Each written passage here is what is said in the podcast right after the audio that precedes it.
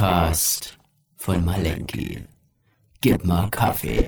Herzlich willkommen zu einer neuen Folge Gib mal Kaffee, dem Podcast, der jetzt regelmäßiger kommt und ähm, der heute ohne Kaffee läuft, weil ich vergessen habe, mir einen Kaffee zu kochen. Wir haben ein bisschen Eile heute, ganz speziell im Podcast. Warum?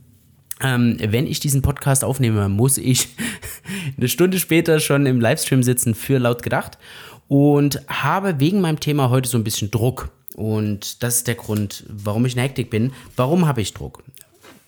Das ist die allererste Podcast-Folge, in der ich heute ganz offensiv Werbung machen möchte. Warum? Ich habe das Kompaktmagazin angesprochen. Und äh, also ganz konkret Jürgen Elsässer und habe gesagt, pass auf, Jürgen, ich möchte gerne Werbung für dein, ähm, ja, für dein Magazin machen, weil ich es selber gerne lese, weil ich fest davon überzeugt bin und weil es ein Produkt ist, wo es mich halt jedes Mal freut, wenn ich es an der Tankstelle liegen sehe. Ähm, weil es meiner Meinung nach das ähm, erfolgreichste patriotische Magazin ist, beziehungsweise das ansprechendste patriotische Magazin, weil es halt ein Magazin ist, was es immer wieder schafft, bei, ich nenne es mal Otto-Normalbürgern, also bei deinen Schwiegereltern, ähm, bei Freunden, Bekannten, bei Otto-Normalmenschen, die sonst eigentlich nicht mega krass politisch sind, auf den Tisch zu landen. Und das werde ich halt einfach als krassen Erfolg und das finde ich eine Sache, die ist unterstützenswert und deshalb möchte ich hier gerne Werbung machen und deshalb habe ich Jürgen angesprochen und gesagt, Jürgen, lass mich bitte ähm, in regelmäßigen Abständen immer mal wieder Werbung für dein Magazin machen. Ähm, Kompakt unterstützt dann mit ähm, ja, einem kleinen Betrag auch ähm, diesen Podcast hier. Das macht es für mich wieder, ja, ich sag mal, lohnenswerter, einfach diesen Podcast aufzunehmen. Ähm, da kann man jetzt nicht von einer, von einer Finanzierung sprechen, dass man irgendwie sagt, man verdient mit so einem Podcast Geld oder macht es des Geldes wegen, aber es ist natürlich cool, wenn man die Zeit, die man für die Produktion, also für die Aufnahme, Vorbereitung und ähm, Bearbeitung dann sozusagen und die regelmäßige Bespielung ähm, aufwendet, wenn es dafür halt so ein bisschen was zurückkommt, was man dann am Ende wieder stecken kann in irgendwie das nächste Mal, wenn die Booth irgendwie saniert werden muss oder man sagt, okay, pass auf, man fährt irgendwie zu einem Gast hin oder man, man trifft sich mit einem Gast und äh, legt dem dann halt auch mal einen Kaffee aus oder sowas. Ihr wisst, was ich meine. Ja, also man wird dadurch jetzt nicht reich, aber Jürgen hat halt gesagt, pass auf, wenn du Werbung machst, dann gibt es halt auch für dich ein bisschen was und das möchte ich wieder eins zu eins hier reinstecken. Das heißt, ja, ähm, Werbung dafür. Und warum hat das Ganze jetzt Eile? Ich meine, Werbung kann man ja immer machen. Ähm, es hat Eile, weil ich ein ganz besonderes Magazin vor mir habe. Ich habe das an verschiedenen Punkten schon mal angesprochen. Bei Laut gedacht habe ich schon mal drüber geredet. Ähm, ich habe es auch, glaube ich, ähm, schon x-mal irgendwie bei Telegram geteilt und wirklich aktiv halt schon ähm, überall versucht, in die Kamera zu halten, weil es wirklich inhaltlich sehr, sehr stark ist und ähm, vor allen Dingen auch sehr brisant ist. Es geht um das Kompakt-Spezial, ähm, die Sonderausgabe Nummer 29 mit dem Titel Antifa, die linke Macht im Untergrund. Ähm, ihr habt sicherlich schon mal irgendwo gesehen, gerade wenn ihr alternativen Kanälen schon folgt, wenn ihr bei äh, Telegram ähm, in verschiedenen Channeln seid, dann habt ihr es schon mal gesehen. Ähm, ansonsten spätestens heute hier im Thumbnail. Und es ist ähm, ein Kompakt-Spezial, was mittlerweile kurz davor steht, ähm, ja, vom Markt genommen werden zu müssen. Ähm, äh, so grob umrissener Hintergrund ist, ähm, hat sich jemand beschwert, der hier im, ähm, im Magazin erwähnt wird, mit Namen genannt Juliane Nagel, äh, linke Politikerin aus Leipzig. Und ähm, ihr werden halt hier im Heft Verstrickungen in die, oder heftige Verstrickungen in die linksextreme Szene vorgeworfen. Und sie hat wohl mit Anwalt ähm, ja, dagegen geklagt und ähm, jetzt stehen die Zeichen wohl auf, es muss am Dienstag vom Markt genommen werden, das, äh, das Heft. Und das ist natürlich schade und das ist vor allen Dingen ähm, jetzt der Grund, warum es Zeitdruck gibt, weil wenn man nochmal Werbung dafür machen möchte und ähm, sagen will, kauft euch dieses Heft, legt euch das zu, besorgt es euch, bis Dienstag habt ihr noch die Möglichkeit, ähm, dann muss man so früh wie möglich machen. Ähm, also an der Stelle schon mal vorweggenommen, ich gehe gleich noch so ein bisschen auf ähm, das Magazin ein, warum es für mich so interessant ist und warum ich es so gut finde. Ähm, aber wenn ihr die Möglichkeit habt, dann fahrt jetzt gleich zur nächsten Tankstelle, fahrt, äh, weiß ich nicht, morgen früh gleich in den Kiosk eures Vertrauens und legt euch dieses Heft zu, weil es kann sein, dass es ab Dienstag nicht mehr käuflich erhältlich ist.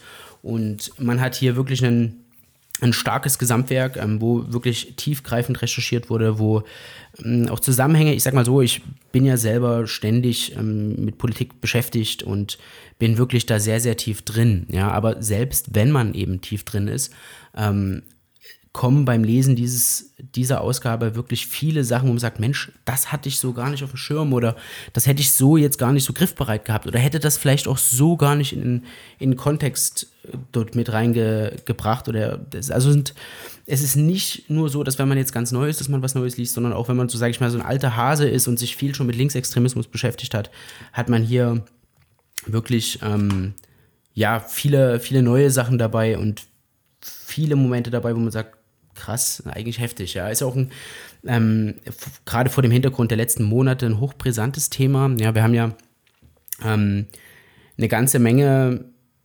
Angriffe, ja, Mordversuche, ähm, schwere Brandstiftungen ähm, und dergleichen erlebt. Ja, also wir haben eine ganze Serie an linksextremer Gewalt in den letzten Monaten erlebt und große Teile dieser, dieser linksextremen Anschläge sind eben halt noch gar nicht hier im Heft verewigt. Ähm, und deshalb ist es eben halt ja gerade jetzt so brisant, dass eben jetzt so ein, so ein Kompakt-Spezial rauskommt, was sich diesem Thema Linksextremismus, diesem verharmlosten Problem in der Bundesrepublik ähm, annimmt und da wirklich sehr tiefgreifende Recherchen macht.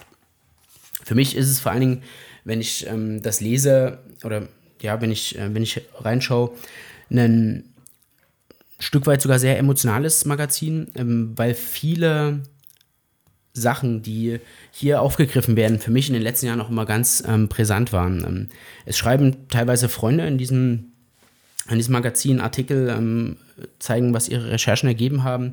Und es ähm, greift auch immer wieder Fälle auf, wie beispielsweise den Fall von, von Max aus Wien, der 2016 bei der Demo ja mit einem Stein am Kopf getroffen wurde, den jemand aus einer linksextremen Masse geworfen hat ähm, und dabei beinahe gestorben wäre, hatte eine schwere Verletzung am Kopf, musste operiert werden, ähm, lag äh, Ewigkeiten im Krankenhaus. Ähm, oder der Fall Andreas Ziegler, der hier thematisiert wird. Also Fälle, die ich immer sehr nah mitbekommen habe oder an denen ich sehr nah dran war. Und es natürlich in gewisser Weise schon irgendwie emotionales Ding ist, wenn man davon dann liest. Ja, und ähm, wenn man wieder sozusagen in das, so ein bisschen das Gefühl aus der Zeit reinversetzt wird. Ähm, ich sag mal, vom Zeitstrahl her ist es ähm, wirklich auch sehr umfassend. Also man startet sozusagen mit einem mit einem Abriss aus den 80er Jahren, wie ist es passiert sozusagen, dass ähm, die linke Szene sich radikalisiert hat, dass sie militant geworden ist im großen Stil nach den 20er Jahren, also wie es aus dieser in Anführungsstrichen studentischen, friedlichen, ähm, ein bisschen sozialrevolutionären ähm, 68er-Bewegung wirklich eine, eine Terrororganisation geworden. Das wird ganz gut aufgedröselt und es werden auch immer wieder diese Bezüge gezogen zu ähm, den 20er Jahren, die sich, ja, sag ich mal, in linksextremen Kreisen immer gerne wieder als Vorbild genommen werden für erfolgreichen kommunistischen oder antifaschistischen Kampf. Ähm, also das Magazin lebt auch so ein bisschen immer wieder von diesem historischen Bezug zu den Kommunisten der 20er Jahre in Deutschland, zu den Kommunisten in China, Russland, ähm, zu, ja, zu den ideologischen Vorbildern sozusagen von ähm, Lenin, Marx, ähm, dann bis hin aber auch zu Engels und ähm, ja, einfach halt ähm, historischen Bezügen sozusagen zu ähm, auch Gewalt, die historisch ausgeübt wurde. Habe jetzt hier beispielsweise auf Seite 17 vor mir ähm, was man auch so nicht so greifbar hat, ein ähm, ganz bekannter Mod aus der, aus der linken Szene in den 20er Jahren, beziehungsweise ähm, ja, in, in, in, der, in der Zeit der Weimarer Republik ist der, der Mod an Horst Wessels, ähm, wo man dann hier eben den Mörder abgebildet hat, ähm, der da hieß Albrecht Ali Höhler, ja. Und dann hast du halt mal so ein Foto, und das meine ich mit interessant, den habe ich beispielsweise, ich habe von dem gehört und habe, äh, man kennt auch diesen Fall, weil das halt ein ganz, ganz großer Fall damals in der Weimarer Republik war. Ähm, und dann hast du halt hier mal so ein Foto vor dir, wie der halt aussah. Und da siehst du halt, das reiht sich bei mir in so ein, in so ein so eine ganze Reihe an Bildern von Kommunisten ein und irgendwie sind die immer abschreckend.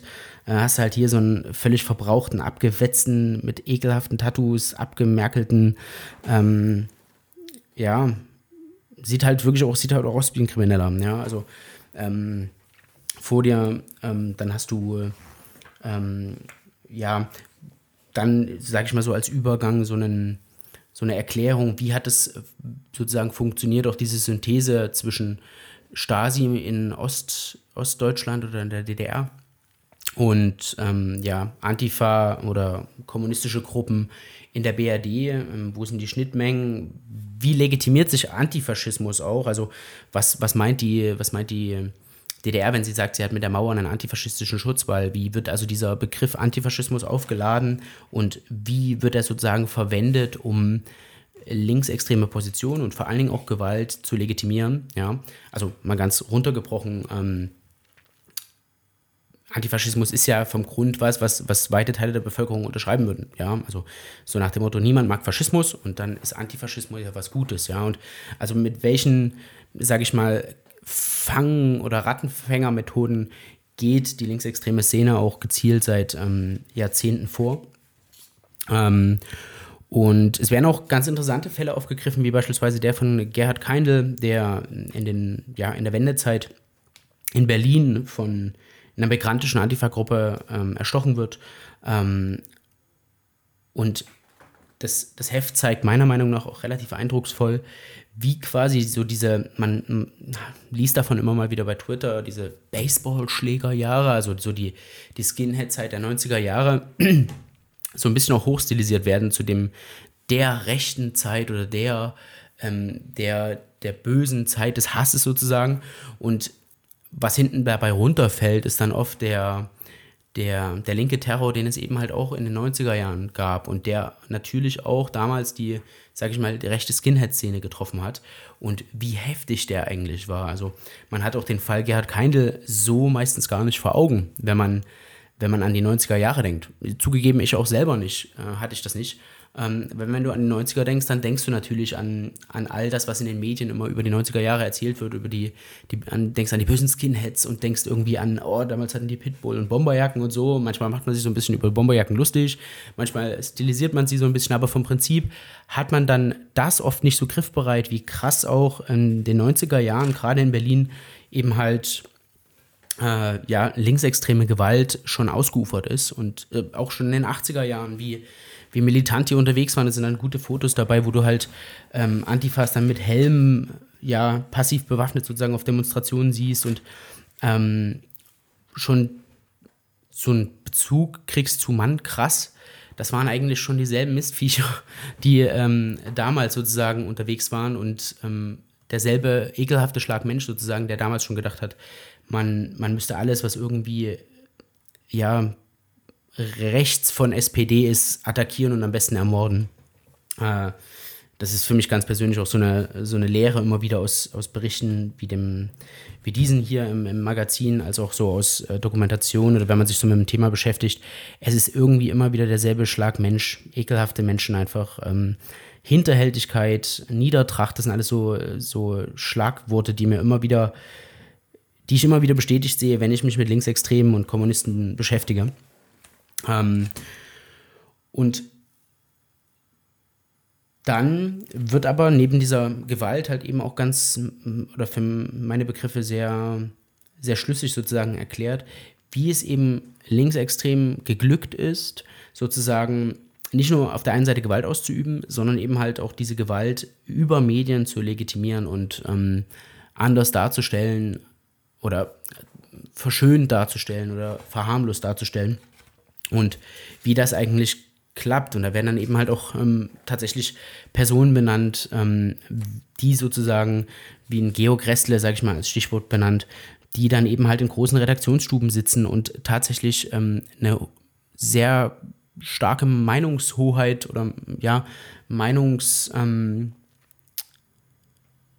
es fällt mir das passende Wort gar nicht ein, also die ähm, die Meinung machen können, ja, und die ähm, tatsächlich Gehör finden in der, in der Republik, ähm, wie die dann sozusagen Linksextremismus verherrlichen, weil sie eben auch schon aus diesen linksextremen Strukturen kommen und wie das Ganze dann eben halt zum Erfolg von, von Antifa-Arbeit, also von Gewalt beiträgt, ja, und wie politische Gegner systematisch sozusagen auf der einen Seite angegriffen und auf der anderen Seite ähm, sozial stigmatisiert werden und wie dieses Konglomerat oder dieses dieses, diese beiden Hände aus Medien und linksextremen Gewalttäterarmen sozusagen ineinander greifen und einen, einen Rat ergeben, was den ja, konservativen oder patriotischen Protest ähm, niedermalen soll. Ja, sehr poetisch jetzt gesprochen, aber ihr wisst, was ich meine. Also wie sozusagen linksextreme Player zusammenarbeiten und wie es eben auch ähm, funktioniert, dass ähm, Opposition und Protest in der Bundesrepublik niedergehalten werden und ähm, klein gehalten werden, ja, und wie es geistig legitimiert wird und wie es dann körperlich tatsächlich ausgeführt wird. Was ich auch sehr interessant fand, also es wird eben halt nicht nur eine, ist, man darf sich das Ganze nicht so theoretisch vorstellen, es wird also nicht nur ein ideologisches Konstrukt beschrieben, sondern es werden auch ganz klar Namen benannt. Ja, das ist auch der Grund, warum es ja jetzt so eilig ist, weil sich halt eine von diesen angesprochenen Personen äh, da irgendwie auf die Füße getreten gefühlt hat oder enttarnt gefühlt hat und ähm, da jetzt ähm, rechtliche Schritte eingelegt hat. Also es wird auch ganz klar werden linke Nasen benannt, ja, also wird gesagt, okay, wer sitzt da in den Redaktionsstuben? Wer ist denn die, die, der, der Mann hinter Feine Sahne Fischfilet? Was, was macht so ein Matthias Quent, ja, im, als ähm, CDF-Rechtsextremismus-Experte? Ähm, wie steckt denn eine Manuela Schwesig oder wie macht es denn eine Manuela Schwesig möglich, dass auf der Straße Menschen angegriffen werden und überfallen werden? Ähm, und da war auch wieder für mich so ein, so ein Moment, wo ich eben gesagt habe, oh krass, ja, das ähm, hast du so in diesem, in dieser Aufbereitung, die es hier manchmal einfach schön macht, gar nicht greifbar gehabt. Also ich war schon oft auf Demonstrationen oder Veranstaltungen und da sind mir oft Leute über den Weg gelaufen, die man dann hier im Magazin wiederfindet und wo du dann manchmal gar nicht so auf dem Schirm hast, wie wichtig die auch teilweise für die linke Szene sind. Also beste Beispiel ist ähm, zum Beispiel Christoph Fröhlich, ähm, den ich hier im Magazin wieder entdeckt habe. Der ist halt Antifa-Fotograf seit ganz vielen Jahren, war da auch immer schon mal ähm, sozusagen in in Rechercheartikeln mit drin und da ist halt rausgekommen, okay, was, was macht er und wer ist er? Und der, den habe ich tausendmal schon auf Demonstrationen gesehen, gefühlt oder auf Veranstaltungen. Und dann erfährt man hier in dem Magazin eben halt, dass der früher bei der Zeit war und da rausgeflogen ist, weil er eben halt ganz bewusst Hetzjagden sozusagen auf Menschen ermöglicht hat. Ähm, oder Stefanie Heide habe ich hier im Magazin wiederentdeckt, ähm, die mich verklagt hat ähm, wegen einem Video, was ich mal vor roundabout zwei Jahren gemacht habe. Ähm, also ich entdecke in diesem Magazin auch immer wieder so Bezüge zu meinem, ähm, zu meinem, zu meinem eigenen, wie soll ich sagen, zu meinem eigenen Leben oder zu meiner eigenen Vergangenheit. Ähm, ganz interessant auch mit Simon Felix S. Das ist so ein bisschen mein Favorite, das ist auch so ein Antifa-Fotograf, äh, der mich in Dresden mal anzeigen wollte, wo dann halt, ähm, ja, mich die Polizei festgehalten hat und er dann so gesagt hat, ich möchte diesen Mann anzeigen. Diese Anzeige ist im Sande verlaufen, aber ähm, Simon Felix S. ist eher bekannt als Tim Mönche, sein Pseudonym, was er bei Twitter und so hat. Ähm, und der ist lustigerweise, habe ich den immer in Sachsen bei Veranstaltungen getroffen. Ist aber halt auch so ein Zugezogener, gegen die ich sonst auch immer wettere. Ähm, kommt ursprünglich aus Darmstadt und hat sich dann hier quasi in Sachsen jetzt irgendwie zur Aufgabe gemacht, ähm, rechte Umtriebe aufzudecken und rennt halt immer überall rum. Also der ist so ein bisschen so groß, korpulenter, so leicht rothaariger Typ, ähm, der ja überall immer rumrennt und dann aber ganz schnell immer, immer sobald Polizei da ist, macht er immer so einen auf ah, Anzeige, Anzeige, oh, und äh, ist da immer sehr mimosenhaft, sage ich mal. Ähm, aber ist halt ein, ein wichtiger ein wichtiger Tippgeber sozusagen für die linke Szene. Wird auch hier im Magazin so ein bisschen drauf eingegangen, dass es halt Fälle gibt, wo vermutbar ist, dass ähm, Tim Mönch, also hier unser Simon Felix, was auch so ein Name, ne? Ähm, dass der eben halt ja so ein Tippgeber war für, für linksextreme Brandstiftungen und sowas. Also, dass er wohl Leute geoutet hat, wo dann, man weiß nicht, ob da ein Zusammenhang besteht, aber man könnte es vermuten, ähm, Tage darauf dann der Wagen gebrannt hat. Ja. Ähm, und dann gibt es eben halt auch so eine, ja, war für mich wirklich eine sehr emotionale Sache. Ich habe auch ein, eine Brandstiftung, die bei mir stattgefunden hat, ähm, wiedergefunden. Eine vier Seiten lange Chronik äh, von besonders widerlichen Anschlägen, die, die aus dem Bereich Linksextremismus zuzuordnen sind. Wie beispielsweise, ja, hier, ich lese einfach mal einen vor. 3. November 2019. Gegen 19 Uhr überfallen Unbekannte in Leipzig die Prokuristin einer Baufirma in ihrer eigenen Wohnung. Die 34-Jährige wird mit Faustschlägen im Gesicht verletzt. Sie sei verantwortlich für den Bau von Luxusapartments, so die Rechtfertigung der Täter. Ähm, also wird quasi über vier Seiten werden, sage ich mal so, die Negativ-Highlights der letzten Jahre. Geht los im Jahr 2015 und hört auf am 20. Februar ähm, 2021. Ähm, Fälle aufgezählt und so ein bisschen kurz skizziert, okay, was ist da passiert. Ein bisschen lustigerer Artikel, oder was heißt lustiger? Ähm, lustig ist in diesem Magazin eigentlich wenig, aber ist wenigstens nicht ganz so erschütternd oder ganz so niederschmetternd.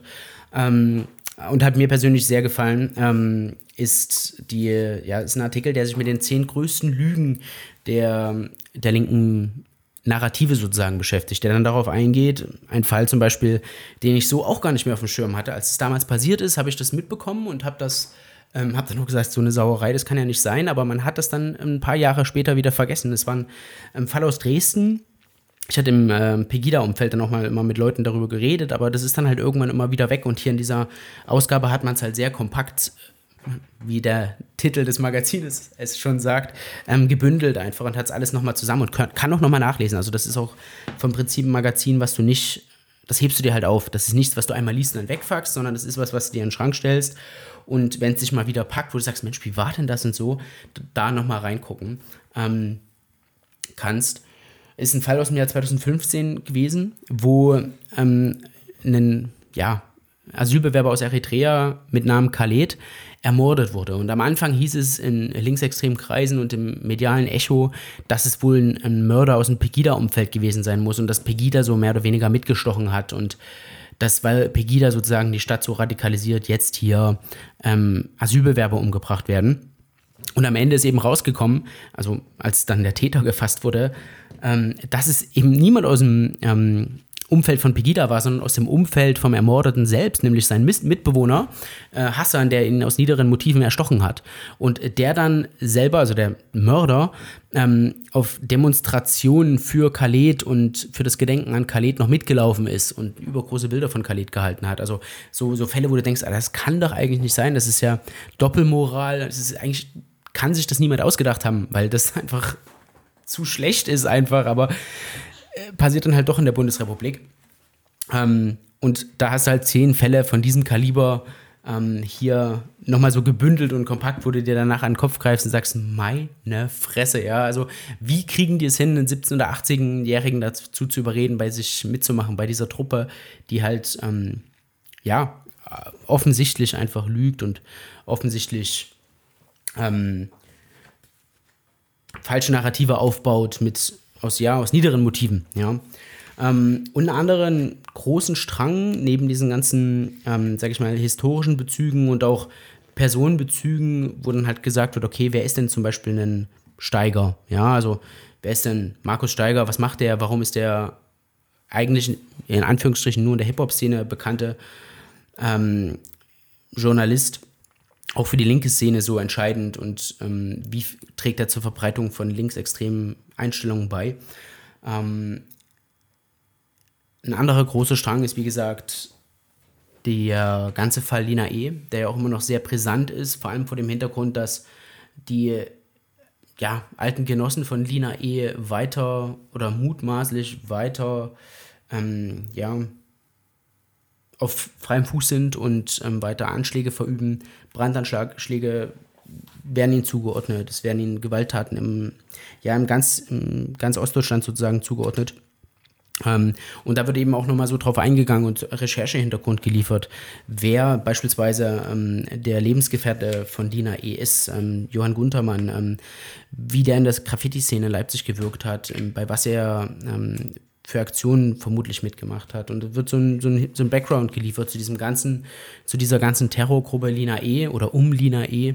Ähm, und so ein Stück weit beleuchtet, okay, wie weit reicht das eigentlich? Ja, wenn du jetzt die Bildzeitungen liest, dann hörst du halt so ein bisschen von Lina E. und dann liest du irgendwie mal noch so ein bisschen weiter und dann kommst du irgendwann zur Taz und dann noch zu irgendeinem anderen sozialliberalen Blatt und da wird dann so, so getan wie, ja, okay, Lina E., der blonde Engel, der jetzt ähm, weggehaftet ist und eigentlich ist sie doch ein ganz liebes Mädchen. Ja, und hier in der Kompakt erfährst du halt, Mann, okay, da ist jetzt das Postergirl ver verhaftet worden von dieser Terrorzelle, aber der eigentliche ähm, Treiber oder Redelsführer hinter der ganzen Aktion ist noch auf freiem Fuß, ist ähm, gewaltbereit, ist ähm, schon seit Jahren ähm, militant auch unterwegs, ist also dementsprechend auch schon abgehärtet und geschult, ist weiter auf der Flucht und befindet sich vermutlich in so einer Radikalisierungsspirale ähm, und will, hat jetzt sozusagen Blut geleckt und denkt jetzt, solange ich noch auf freiem Fuß bin, kann ich eben noch, noch mal was ähm, machen, weil eines Tages kriegen sie mich eh. Ja, also auch zu diesem Fall gibt es hier noch mal Informationen, die du so in der Form nicht so leicht ähm, irgendwo anders bekommen kannst. Summa summarum, ähm, holt euch einfach das Heft. Ähm, das sage ich also, das, ich muss an der Stelle einfach nochmal sagen, ich bin wirklich kein Freund von diesem ganzen Influencer-Scheiß und Sachen verkaufen und Sachen, ähm, keine Ahnung, Sachen bewerben, nur weil es da jetzt irgendwie einen Markt dafür gibt. Ähm, und würde das auch nicht machen wollen und bewerbe immer nur, das handhabe ich aber eigentlich schon seit Jahren, so habe ich auch früher gemacht, als ich noch Instagram hatte und sowas, immer nur Sachen, die ich halt tatsächlich selber feiere und die ich moralisch vertreten kann. Und ich ähm, kann das bei Kompakt moralisch vertreten, gerade bei diesem Kompakt Spezial hier, weil ich davon ausgehe, dass wenn du es dir kaufst und es dir reinziehst, du nicht enttäuscht davon sein kannst, weil es so tief geht, dass wenn du dich schon immer für Antifa-Sachen interessiert hast oder einfach so einen Einblick haben willst, okay, wie schlimm ist es denn in der Bundesrepublik wirklich, du hier wirklich ein fundiertes ähm, Produkt in der Hand hast, wo sehr tief auf das ganze Themengebiet eingegangen wird und du diese Informationen so nicht einfach alle mal easy irgendwo ergoogeln kannst oder mal zusammensuchen musst. Also das, da steckt wirklich ein sehr, sehr großer Rechercheaufwand dahinter. Es sind auch ähm, gute Leute, die an den Artikeln mitgewirkt haben, Artikel geschrieben haben, ähm, die wirklich auch, ja, einfach auf einen Wissensschatz von, ja, mittlerweile muss man sagen, Jahrzehnten zurückgreifen können, sich seit Jahrzehnten eben mit Antifa-Repression, mit Antifa-Terror äh, beschäftigen und da einfach einen Wissensschatz hier reingegeben haben, den du dir für nicht mal 10 Euro, also für 9,90 Euro abholen kannst, in den Schrank stellen kannst und immer wieder darauf zurückgreifen kannst.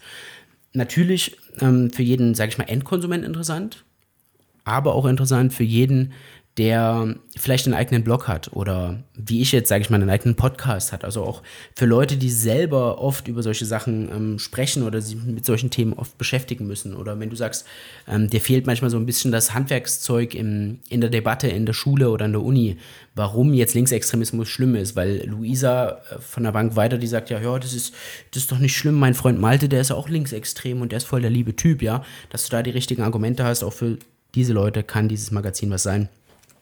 Kann ich persönlich sehr empfehlen. Ähm, hat mich emotional gecatcht, hat mich inhaltlich gecatcht. Ähm, Aufmachung finde ich bei Kompakt sowieso immer gut. Die ähm, haben immer gute Stockfotos ähm, und gute Fotos vom Geschehen vor Ort tatsächlich. Also die haben dann halt alle Aufnahmen, die du so haben musst, wenn es um Konnewitz geht, ähm, um den Fall Andreas Ziegler geht. Also die arbeiten einfach mit guten Bildern, das will ich damit sagen. Ähm, ist also auch ästhetisch gut aufgemacht und kann man tatsächlich haben. Ja, in dem Sinne, das war's mit meiner Werbung für Kompakt. Ähm, ansonsten, weil wir bei Werbung sind, muss das an der Stelle noch erwähnt werden, äh, wollte ich mich äh, nochmal an den Zuhörer dieses Podcasts hier ähm, richten, der den letzten Podcast Juju zugespielt hat. Wir haben ja ähm, in der letzten Gastfolge mit Neuschwabenfunk, äh, haben wir so ein bisschen über, über Frauenrap äh, abgehatet und haben unter anderem eben über Juju gesprochen und irgendjemand muss es ihr zugeschickt haben. Äh, und sie hat es in die Story geballert. Das hat die Aufrufzahlen hier im Podcast extrem erhöht an alle neuen Zuhörer. Seid herzlich willkommen hier ähm, auf dem Malenki Podcast. Gib mal Kaffee. Ähm, ja, bis zum nächsten Podcast würde ich sagen. Das wird wieder eine Gastfolge. Bleibt gespannt. Diesmal geht es eher in die sportliche Richtung. Ähm, aber ich will noch nicht zu viel verraten. Aber schaltet auf jeden Fall wieder ein, wenn es heißt, gib mal Kaffee. Haut rein, Leute.